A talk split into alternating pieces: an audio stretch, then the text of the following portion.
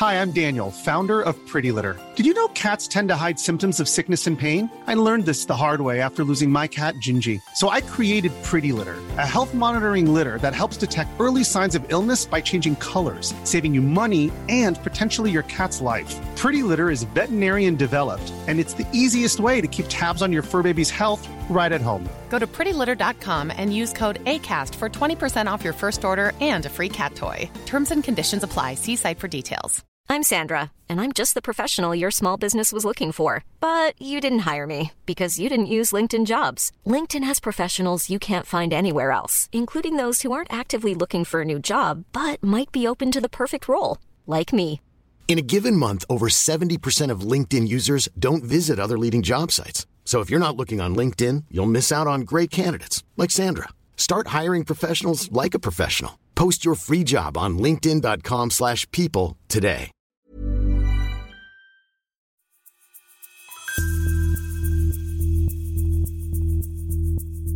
Ever since Russia invaded Ukraine, Vladimir Putin, in speech after speech, has continually tried to blame NATO for his actions. The choice of pathways towards ensuring security should not pose a threat to other states, whereas Ukraine joining NATO is a direct threat to Russia's security. NATO began active military development of the territories adjacent to ours. This was an absolutely unacceptable threat, systematically created for us and right on our borders. NATO may not be fighting in Ukraine, but it's still seen as the greatest threat to Russia. For Putin, this is a war based on history, and in particular, his version of it. He claims, and this is fiercely disputed by people who were there, that the Americans agreed in 1990 that NATO wouldn't expand any further. But it has taking in many of Russia's neighbours like Estonia, Latvia, and Lithuania, and Putin was terrified that Ukraine and NATO were becoming too close. Do you realise that if Ukraine joins NATO and decides to take Crimea back through military means, the European countries will automatically get drawn into a military conflict with Russia? But if the war in Ukraine was supposed to keep NATO at bay, then it's failed, as NATO has expanded again. We welcome Finland as the newest member of our alliance. 31 flags flying together as a symbol of our unity and our solidarity. And again. I look forward to also welcoming Sweden into the alliance as soon as possible. And now, ironically, it could be about to expand yet again. Ukraine is ready to be in NATO. We are waiting when NATO will be ready to host and to have Ukraine. All allies agree that Ukraine will become a member of the uh, alliance. Britain's position, going right back to, I think, Bucharest, was that we believe Ukraine should be able to join NATO. As the heads of state of NATO countries gather in Vilnius, for the start of what's being billed as a fateful summit. Will Ukraine be allowed to join the fold? 22 NATO members have already expressed their support for Ukraine's membership. But can it join the alliance while it's still at war? And how would that go down in Moscow? You're listening to Stories of Our Times from the Times and the Sunday Times. I'm Manveen Rana. Today, could Ukraine really join NATO? we hear from a former Secretary General.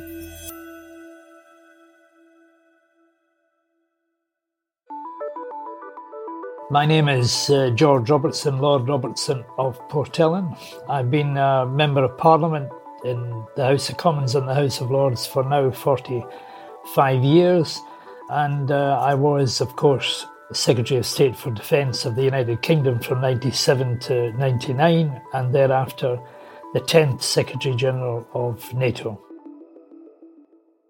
Lord Robertson, in the run up to this big summit in Vilnius, we've got President Zelensky going around the world doing interviews, doing speeches, calling for one thing really, and that is membership of NATO. What have you made of his requests? It's perfectly understandable that he should be making uh, that request, indeed that demand. You know, he's involved in, in a war with an invading force from a, a nuclear armed power and he sees, understandably, NATO membership as being one of the key elements of the country's defence against the invader. A promise was made in 2008 at the NATO summit in Bucharest that Ukraine and Georgia would become members of NATO. That promise still lies on the table. We must make clear that NATO welcomes the aspirations of Georgia and Ukraine for their membership in NATO and offers them a clear path forward to meet that goal. The question will be for the Vilnius summit and the presidents and prime ministers there as to whether or not that process is going to be accelerated and uh, Ukraine be given full membership. And at the moment, Ukraine, it's not a member, but it does have sort of partner status. What exactly does that mean? What, what sort of rights does that give them?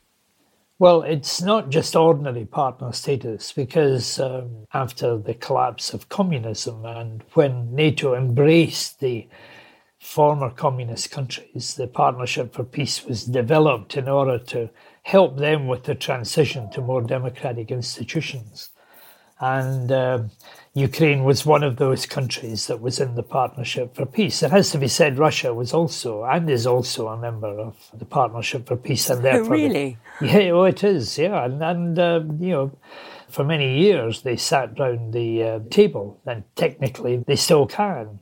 But what we did was we moved towards a, a NATO Russia Council in 2002, which gave them an even higher status than some of the other countries in the partnership. And I would guess that that is what is going to happen with Ukraine at the Vilnius summit.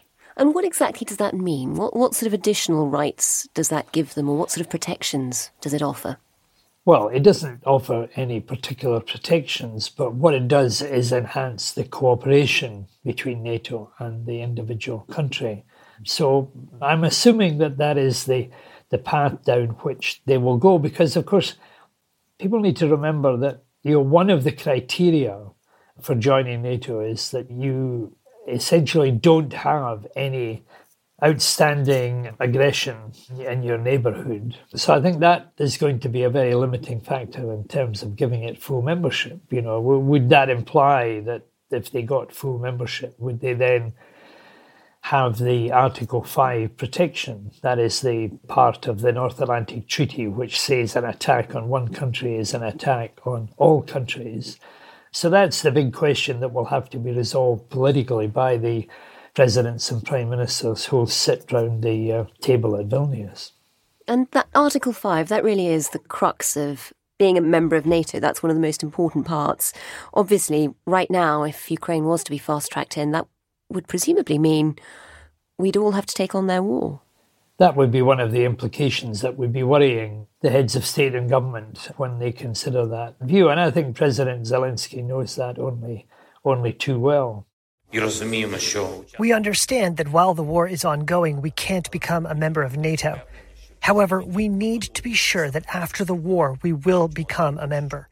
But Article 5 is the basic collective security guarantee which binds the NATO countries together. It was, wasn't easily achieved. In 1949, the American Senate suspected that it was a way of trapping the United States into defending European countries in a way that they had not done during the First and Second World Wars. Mm. So it was achieved with enormous difficulty, and it's very cleverly worded because the principle of an attack on one country being an attack on all countries is then followed by a separate decision as to what to do about it.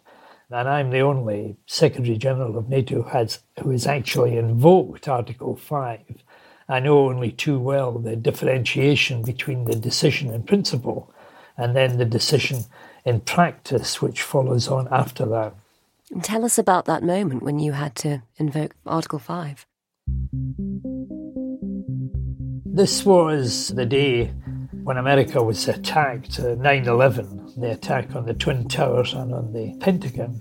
The North Atlantic Council met tonight to express its solidarity with the United States of America at this moment of great tragedy and mourning. You know, we were a military headquarters. We were obviously as transfixed as everybody else in the world was by what we were seeing on television, but we were also conscious that we were players involved in it. And at that point, I suggested that perhaps an attack on America should be seen as an attack on all countries because of Article 5 obligation.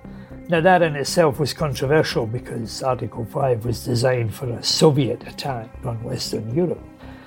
But people round about me said, well, this is probably quite relevant to the moment. And I phoned Colin Powell, the American Secretary of State, to raise the issue with him. And we set in, in motion the processes that led to a, a statement which went to the North Atlantic Council ambassadors the following day on the 12th of September. And after a long period of discussion and debate in countries round the alliance, by 9:30 that night the decision had been taken that we would invoke Article 5. So far, what is known about Osama bin Laden and the Al Qaeda organization and their involvement in the attacks and in previous terrorist activity and the links between Al Qaeda and the Taliban regime in Afghanistan.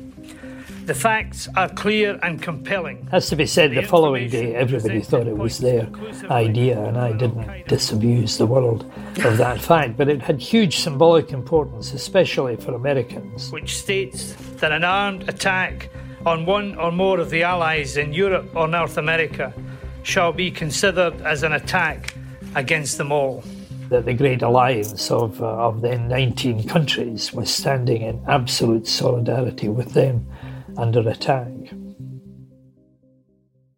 And that's really the strength of NATO, that sense of collective security when, when you need it.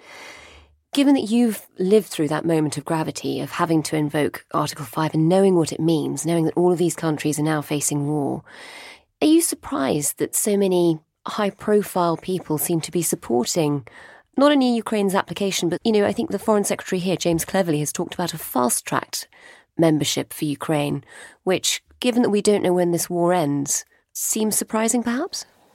People talk perhaps in too glib terms about fast tracks and, uh, and NATO membership because there is a process here that has to be gone through. And undermining that process is not the best idea possible. But Ukraine is under attack, and instead of worrying about the fine print of membership action plans, we should be focusing our mind on defending Ukraine, giving them the means by which they can fight off the attacks by the Russian Federation at that point.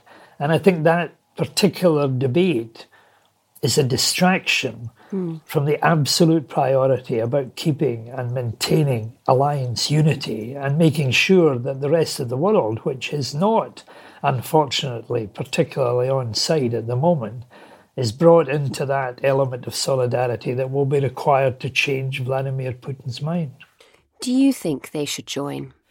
I believe that eventually they, they should join. That's uh, something that I think uh, was in the promise of the Bucharest summit. It's the question of timing and the conditions under which it would be. Because countries joining NATO have got to contribute to collective security and not just benefit from collective security. It's not a gift, it's not a prize, it's not a reward. It is something that is truly meaningful because countries inside the alliance have got to be prepared to defend all of the other countries if these countries are attacked. So it should not be seen in sort of you know in a, in a simplistic way. It's a process that is highly, highly demanding. As you say, that the process to join NATO is highly demanding.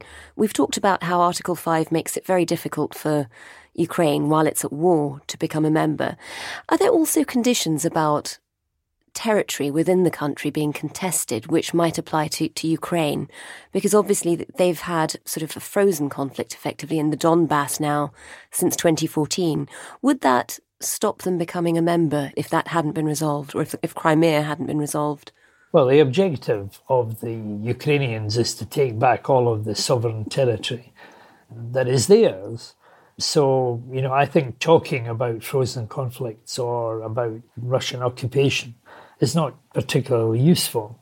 But, you know, I, I don't feel that as a former Secretary General, I should be wandering into the, the field that will be discussed last in, in Vilnius when the summit meeting takes place. The, the various presidents and prime ministers have got to weigh up a whole series of different factors before they come to a conclusion about it. And therefore, alliance solidarity is going to have to be the top priority and making sure that the ammunition and the equipment that Ukraine desperately needs is going to be delivered at the time that makes it appropriate. Coming up, why is NATO such an obsession for Vladimir Putin? Lord Robertson tells us about his chats with the Russian president and the time that Putin tried to charm NATO with a joke. You'll want to hear this.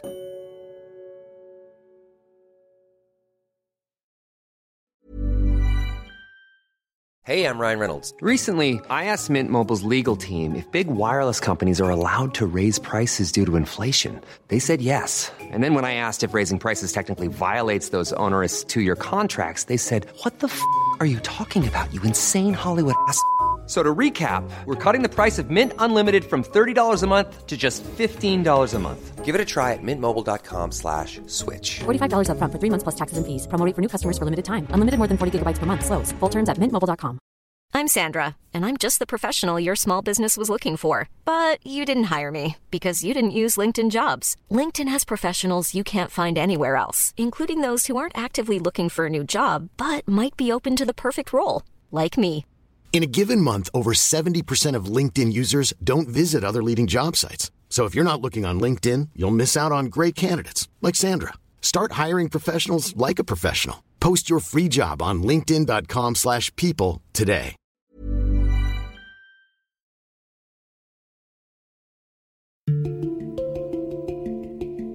As NATO prepares for its big summit in Vilnius, one topic that's bound to be on the agenda is whether Ukraine should be offered membership. But how would Russia react if it was? Why does President Putin see NATO as such a threat?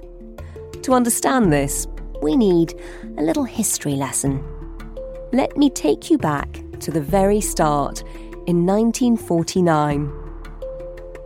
In the aftermath of the Second World War, 12 nations came together to provide mutual security, and as one former Secretary General put it, to keep the Soviet Union out, America in, and Germany down in the new post war Europe. They are sworn to stand together against aggression. An attack against one would be an attack against all. This union of 12 nations became known as the North Atlantic Treaty Organization, or more simply, NATO. And then, in 1990, as German reunification was taking place, the American Secretary of State, James Baker, tried to persuade President Gorbachev to let Germany join NATO. It was one moment, one private conversation in Moscow during those talks, that changed the course of history. This is how it's remembered by one of the American diplomats who was in the room at the time. Baker posed a hypothetical to Gorbachev. He said, You know, would you prefer to have a united Germany, sort of independent, neutral, not linked to the West, in the heart of Europe? Or would you prefer to have a united Germany in NATO with the jurisdiction not one inch further? Now, it's that hypothetical that Putin goes back on. In posing a hypothetical scenario, James Baker used the phrase not one inch further to describe NATO's future expansion. It's a phrase that has echoed through history. Gorbachev claimed that that phrase had been a promise, but the Americans said it had never actually been agreed, and some of the Russian delegation who were there agreed with them. The idea that the Russians would say, oh, yeah, you posed a hypothetical to us, and that's good enough. We don't have to get it in writing, is a little crazy given how the Russians act. It's interesting to note that the Soviet foreign minister, Kozyrev, the Russian foreign minister, both say there was no promise. But for many in Russia, every time a former member of the Soviet Union became independent and then joined NATO, like Estonia, Latvia, and Lithuania, it brought the military alliance closer to Russia's door. Even though NATO is a defensive alliance, Russia sees it as its greatest threat, and Putin is determined to stop Ukraine from joining. But Lord Robertson thinks that NATO isn't even the most urgent problem for Putin. Well, I don't uh, take a conventional view on this. I don't think that Vladimir Putin sees NATO as being the biggest problem. After all, the whole argument between Russia and Ukraine started with the European Union offering association status to Ukraine in 2014. And uh, President Yanukovych of Ukraine at that time being told by the Kremlin that he was to reject that offer. As a consequence of that, we had the demonstrations in the Maidan in Kiev. It started as a peaceful protest in one of Europe's busiest capitals. It exploded into massive violence and bloodshed, now on the brink of a civil war. At issue, should Ukraine have closer ties to the US and Europe or Putin's Russia? And the whole saga then developed as a consequence of that. I think it triggered that, the conflict, really. Indeed, it did. So it wasn't NATO membership. And remember, you know, Vladimir Putin never complained to me once in all of the meetings that I had with him during my period in NATO, never complained once about NATO enlargement at all. But the European unionization of a country next door, bringing with it the rule of law, mixed economy, a free press, and free speech, you know, that really was a threat to the Putin model, and that's what sparked it all off. You know, a country that's got 4,000 nuclear weapons is not going to be scared about the NATO alliance. And therefore, NATO enlargement was never seen by him as being the biggest problem. Whereas the way in which the European Union had transformed the former communist countries into thriving democracies, that genuinely was a threat to the Putin type of model that he was developing of authoritarian leadership. So you think the European Union is actually the biggest threat, which, you know, President Zelensky has been asking for fast track membership of that too? I think that Vladimir Putin is more worried about what would happen to Ukraine if the same thing has happened in Poland and Hungary and the Czech Republic was to happen in his doorstep. And therefore, you know, you know, NATO is known in Russia, so it's an easy bogeyman to bring out of the cupboard and make that the biggest issue. But you know, when you look at the underlying circumstances and you look at the history of this from 2014 onwards, you get a completely different picture. Now, not everybody shares that view. There are a number of people who, who believe that NATO membership for Ukraine would be a huge provocation, but you know, it wasn't in the case of all of the other countries. Polish uh, membership of NATO, right on the edge of Russia, was actually seen by many Russians as being a benefit because it stabilized really? the former communist countries on Russia's western border in a way that might not have happened without NATO and EU membership happening. Well, you're probably best placed, really, to talk about this, but you know, so much of the Russian rhetoric around this, and there are even sort of people in the West who seem to be sympathetic with Russia on this, who claim that NATO's enlargement, NATO's expansion over the years, is the reason why Russia has now gone to war with Ukraine, why they feel threatened. And yet you were there for a lot of that enlargement. You were there when some of these countries around Russia joined. Give us the history behind this. Why does Russia see that as a broken promise? I think that Vladimir Putin is redrawing history. He's sort of claiming that Gorbachev was tricked after the end of the Soviet Union implying that Yeltsin must have been drunk when he signed up to the Helsinki Accords and to the Budapest Memorandum, all the things that, that ended the Cold War. But actually, you know, I have a piece of paper in front of me here today, signed by Vladimir Putin and signed by me in the Rome summit in May the 28th, 2002, where he signed off the idea that countries had the right to make their own decisions about their own security. So the reinvention of history is a, is a well known old Russian trick that we used to be a joke that we can easily foresee the future, but we can't foresee the past is more than a joke. So uh, the world has moved on. Vladimir Putin and Russia have moved on as well. And he signed that declaration, the Rome Declaration, in 2002. And I have to tell you as well that during my four years in NATO, and the three and a half years that I dealt with Vladimir Putin in nine meetings, he never complained about NATO membership once. Even the Baltic states, the three states, Lithuania, Latvia, and Estonia, which were part of the Soviet Union joining NATO, he never made any objection to their joining NATO at that time. And you dealt with him one on one. I mean, just give us a sense of how warm the relationship was effectively back then between Russia and NATO. The relationship was was really quite good. He was talking about uh, NATO membership. We established a NATO Russia Council at that summit meeting in Rome and a whole series of working parties underneath it dealing with all sorts of subjects, you know, military medicine, the, the uh, disposal of surplus ammunition, even nuclear uh, technology. All of these things were part of working parties with the 20 nations operating around the table. So, you know, there was a period when he was on our side. At the end of my term, he even suggested that, that I might become the chairman of the Nord Stream pipeline.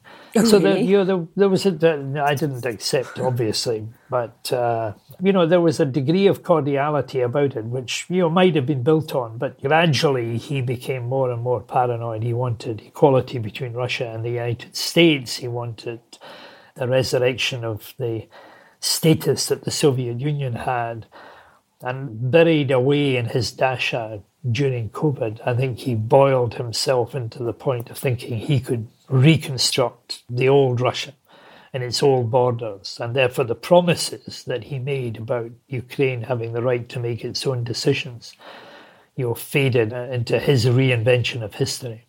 And yet, before that, had he been quite serious when he asked you whether Russia could even join NATO? Well, I don't think he was serious that day because you know there was no reasonable prospect of that happening at that time.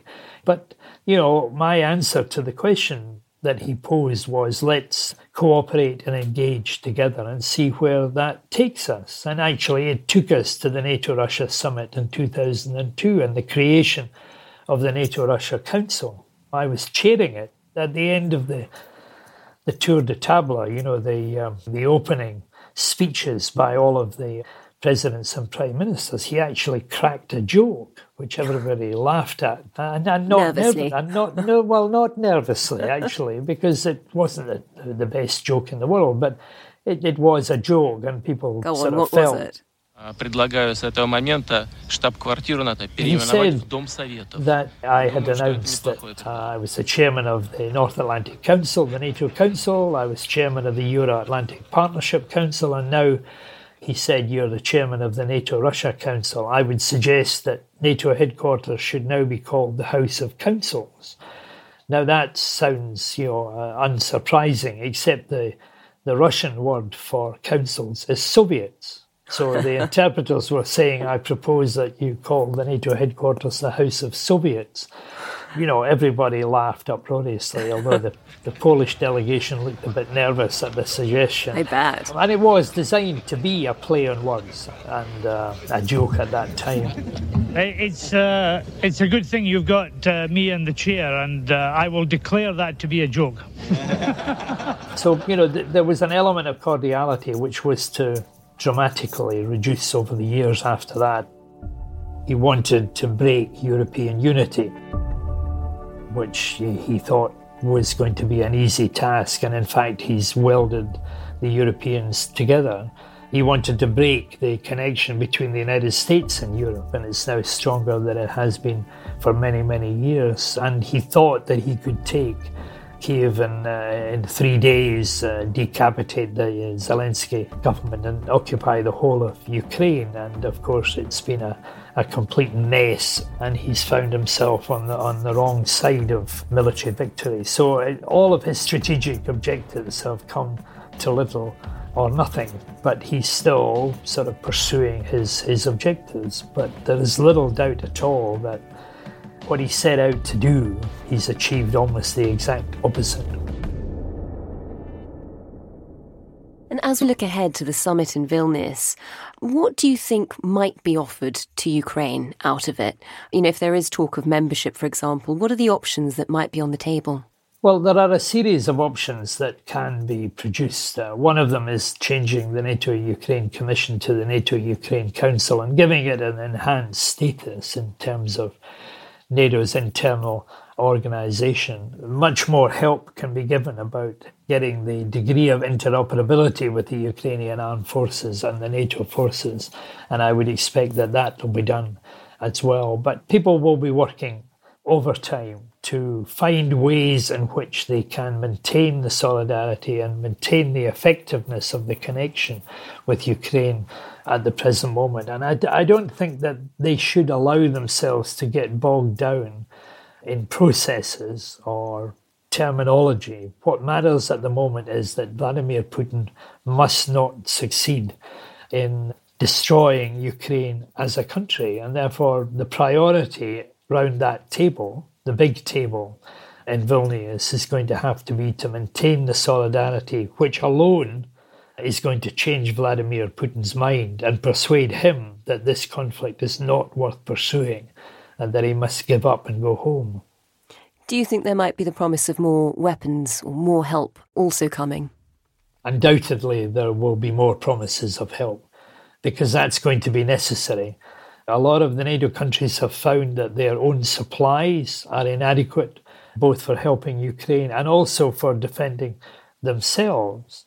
So, increased defence expenditure is obviously one factor to be prioritised there, but much more than that will be the readiness of NATO forces and NATO troops. Uh, the degree of interoperability between the countries is now in high profile and will have to be addressed but making sure that Ukraine gets the supplies of weaponry and of equipment that they require at the present moment will have to be the biggest priority of the summit meeting.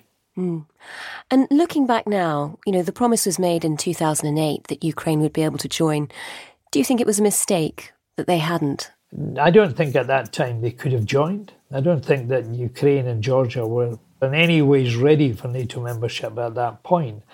So it was a decision in principle taken at Bucharest to say that they would eventually become members of NATO, and they will become, they will eventually become members of NATO.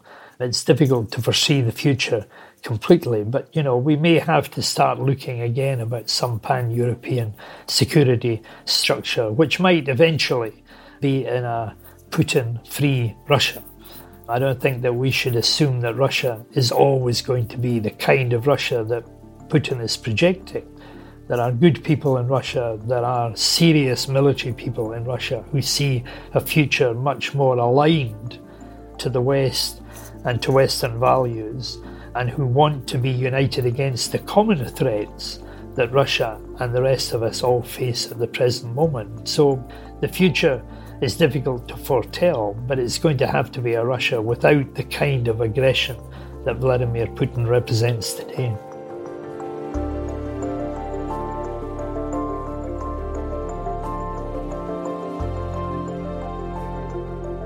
You've been listening to Stories of Our Times, a podcast brought to you thanks to the subscribers of The Times and The Sunday Times, with me, Manveen Rana, and my guest, Lord Robertson, who served as Secretary General of NATO from 1999 until 2004.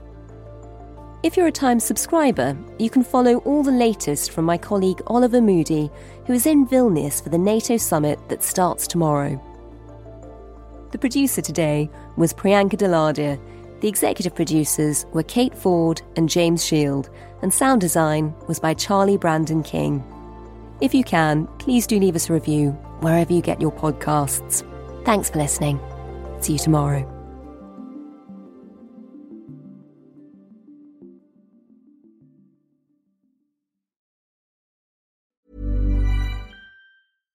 Hi, I'm Daniel, founder of Pretty Litter. Cats and cat owners deserve better than any old fashioned litter. That's why I teamed up with scientists and veterinarians to create Pretty Litter. Its innovative crystal formula has superior odor control and weighs up to 80% less than clay litter. Pretty Litter even monitors health by changing colors to help detect early signs of potential illness. It's the world's smartest kitty litter. Go to prettylitter.com and use code ACAST for 20% off your first order and a free cat toy. Terms and conditions apply. See site for details.